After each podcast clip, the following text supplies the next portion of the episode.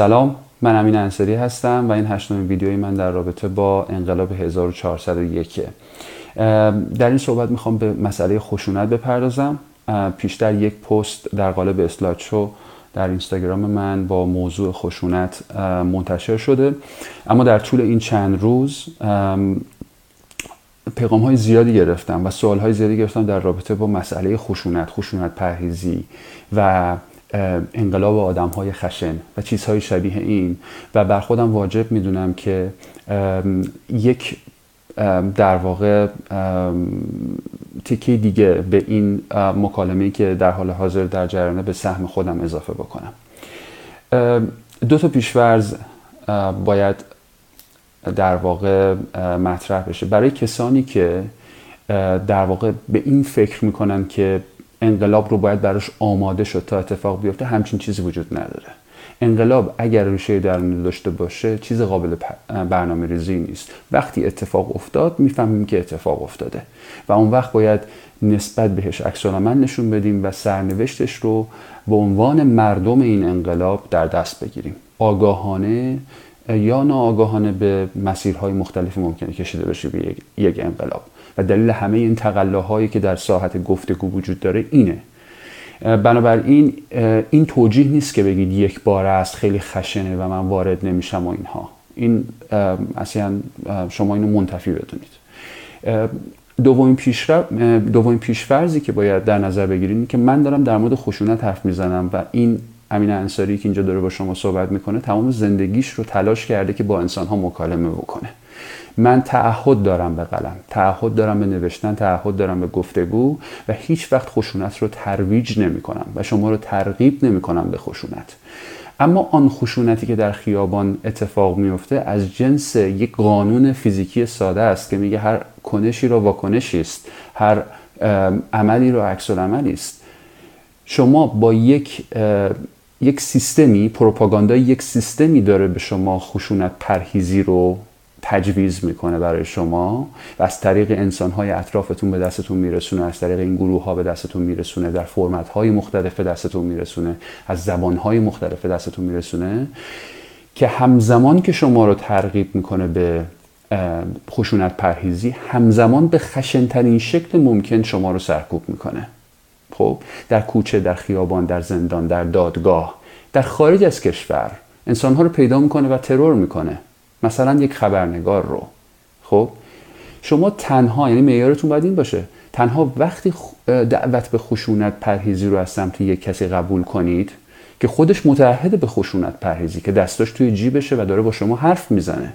کسی که دهن باز می‌کنه به گفتگو و به جای سخن از دهانش گلوله به سمت شما شلیک میشه شما چطور با کدوم عقل سلیم با کدوم منطق خشونت پرهیزی رو از زبان این این موجودیت قبول می‌کنید.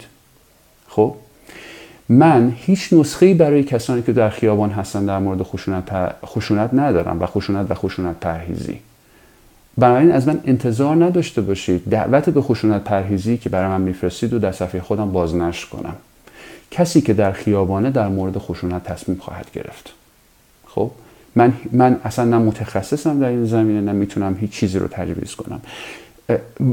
بستگی داره که چه اتفاقی داره میفته حواستون باشه خشونت برای معترضه در خیابان دو تا کارکرد اساسی داره. کارکرد اول اینه که یک شیوه ای از ابراز خشمه که یک مردمی که در خیابانه بهش نیاز داره و باید کاری با اون خشم, خشم بکنه وقتی به زنش به بچهش به شوهرش به برادرش به خواهرش به انسان در کنارش شلیک میشه و کشته میشه.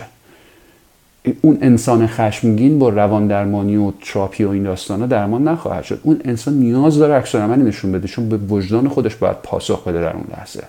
چون باید به این فکر کنه که فردا چجوری می‌خواد از خواب بیدار بشه.